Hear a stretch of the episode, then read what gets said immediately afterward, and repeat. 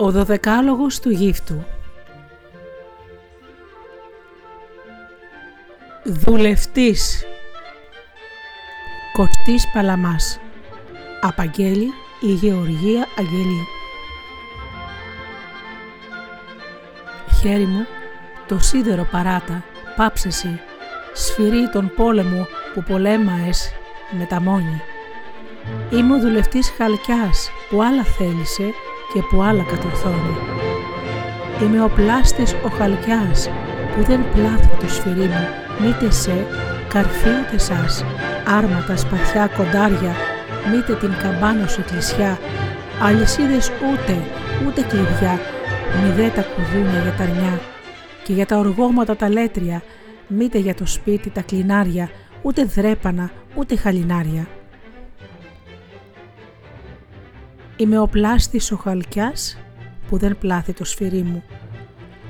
Άλλο από τα πανόρια τα ανοφέλευτα και μια τέχνη πρωτοτέριαστη και ατέριαστη η δική μου.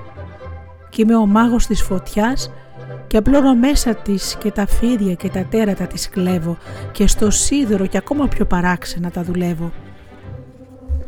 Κι είμαι ο σφυροκοπητής που σφοροκοπάει αντί σπαθιά κάποια αφύσικα λουλούδια κι είμαι ο δαμαστής ο γύφτος που γεννάει από τη φλόγα κύκλους, ίσκιους, γρίπες, μάγια, κάποιες ρηγικές κορώνες, λάμιες, ξωτικές γοργόνες, για καράβια, για σαράγια, που δεν είναι πια ή δεν είναι ακόμα τα νοφέλευτα, τα χρίαστα και τα λόκοτα που τους λείπει, μήτε πρόσωπο που τους λείπει, πότε σώμα και τους λείπει πάντα το όνομα.